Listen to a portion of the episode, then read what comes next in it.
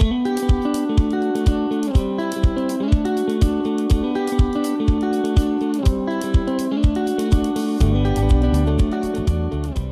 guys, so we're at the new property this weekend and our project for this weekend is to clear all this brush behind me and prep and build our new compost area. So for those of you that have been following along, you know that we have a chicken coop and run at our current property and it is time to clean it out but I don't want to leave all of that amazing gold behind. So I want to clean it all out, bring it here, let it sit here until next summer, and then I can use that when I plant out my 2023 garden. So the plan for today is to actually move this about 10 feet that way. And the reason that we're doing that is we haven't built the raised beds yet. So we started taking some of the wood off of the existing house that is here on the property. And we realized that it was going to be a lot more work to use that wood to build the actual raised bed garden.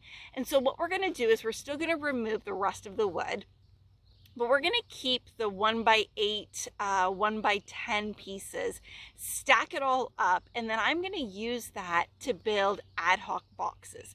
So for example, my perennial beds are going to be a lot lower than the rest of my garden because I don't need to garden in those perennial beds every year. And so my asparagus bed as well as my strawberry bed will be used or will be made out of the wood that we take off of that house. So the actual raised bed garden for the 2023 gardening season has been put on a slight hold because there isn't a huge rush to build that now. We still need to take the rest of the wood off the house, but we will do that. So for the time being, all of this brush that we are then going to be adding into our raised beds just going to be moved that way a little bit so that I can use this area behind me for the compost area. So let's get started. I'm gonna start moving it. I will video a little bit and put it on quick speed because I'm sure you don't want to watch me moving all of that. And then we will show you how we're to build our new compost area out of skids. Okay, so here's a better look at the pile of branches that I'm going to be moving. I don't think it'll take me that long, maybe a couple hours, maybe less. Um, and I'm just going to actually move it over to this area here. And then that way I have easy access to add them into the raised beds that we're going to be building. And so I'm just going to span across the property here. I just want to show you the actual garden space that we have here. You can see all along this area here, we've planted our fruit trees. So currently we have four apple trees planted, uh, two pears, two cherry, and a plum.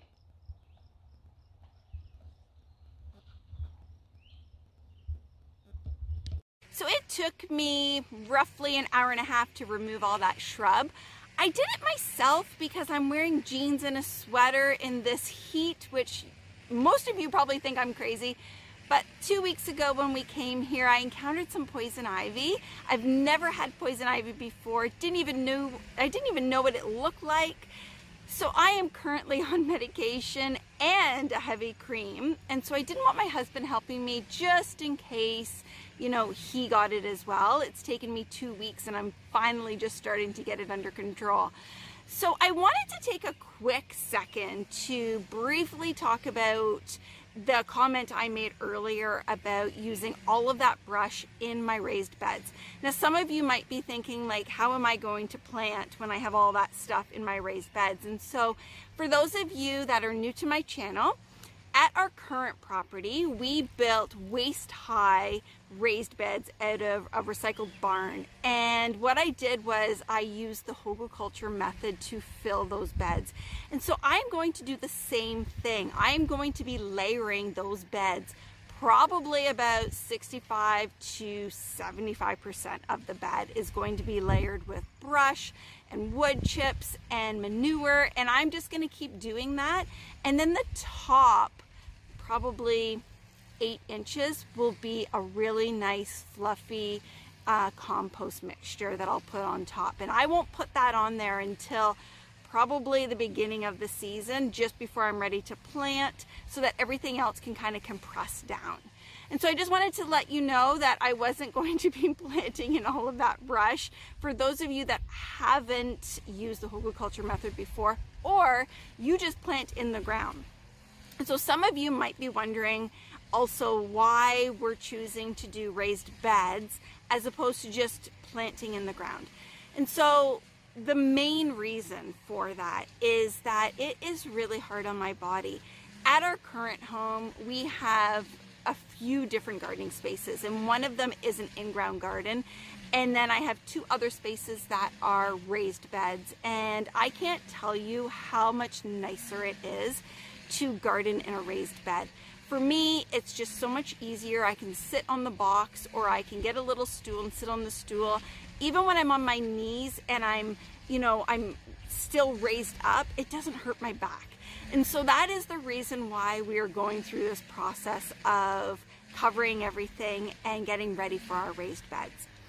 Here is a look of the area that I cleared and then we put down the landscaping fabric. Behind it over there is where I moved all of the brush that we'll be using later on. And then you can see hubby here is spraying all of our fruit trees. We noticed that there were a lot of eaten leaves. So we have tent caterpillars and we're just making sure that we spray them, protect them. They're um, fairly new. We only planted them about a week and a half ago. So we just want to make sure that they survive their first year here. So the next step in our project is to build our compost area.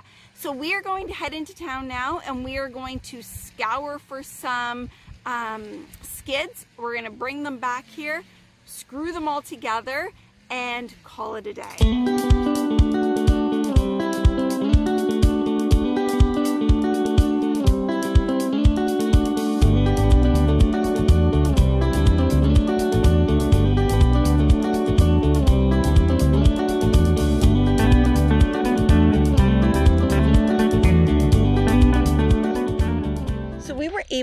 Get some pretty good skids in town. The pile that I saw originally uh, was gone. No surprise there because everybody uses them for something.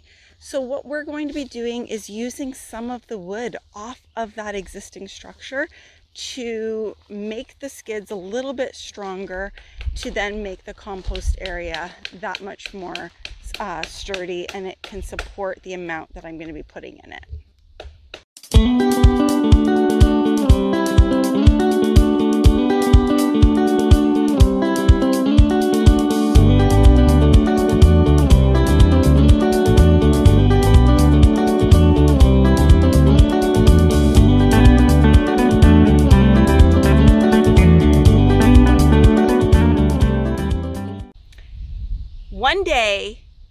All the materials we use today were free.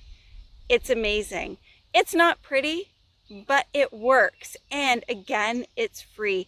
And when you are starting from scratch, anything you can do to save yourself a little bit of money with some sweat equity is, in my books, 100% worth it. So if you want to watch a video on how to build raised beds out of recycled barn material, then you should definitely click on this video here. Have a great day.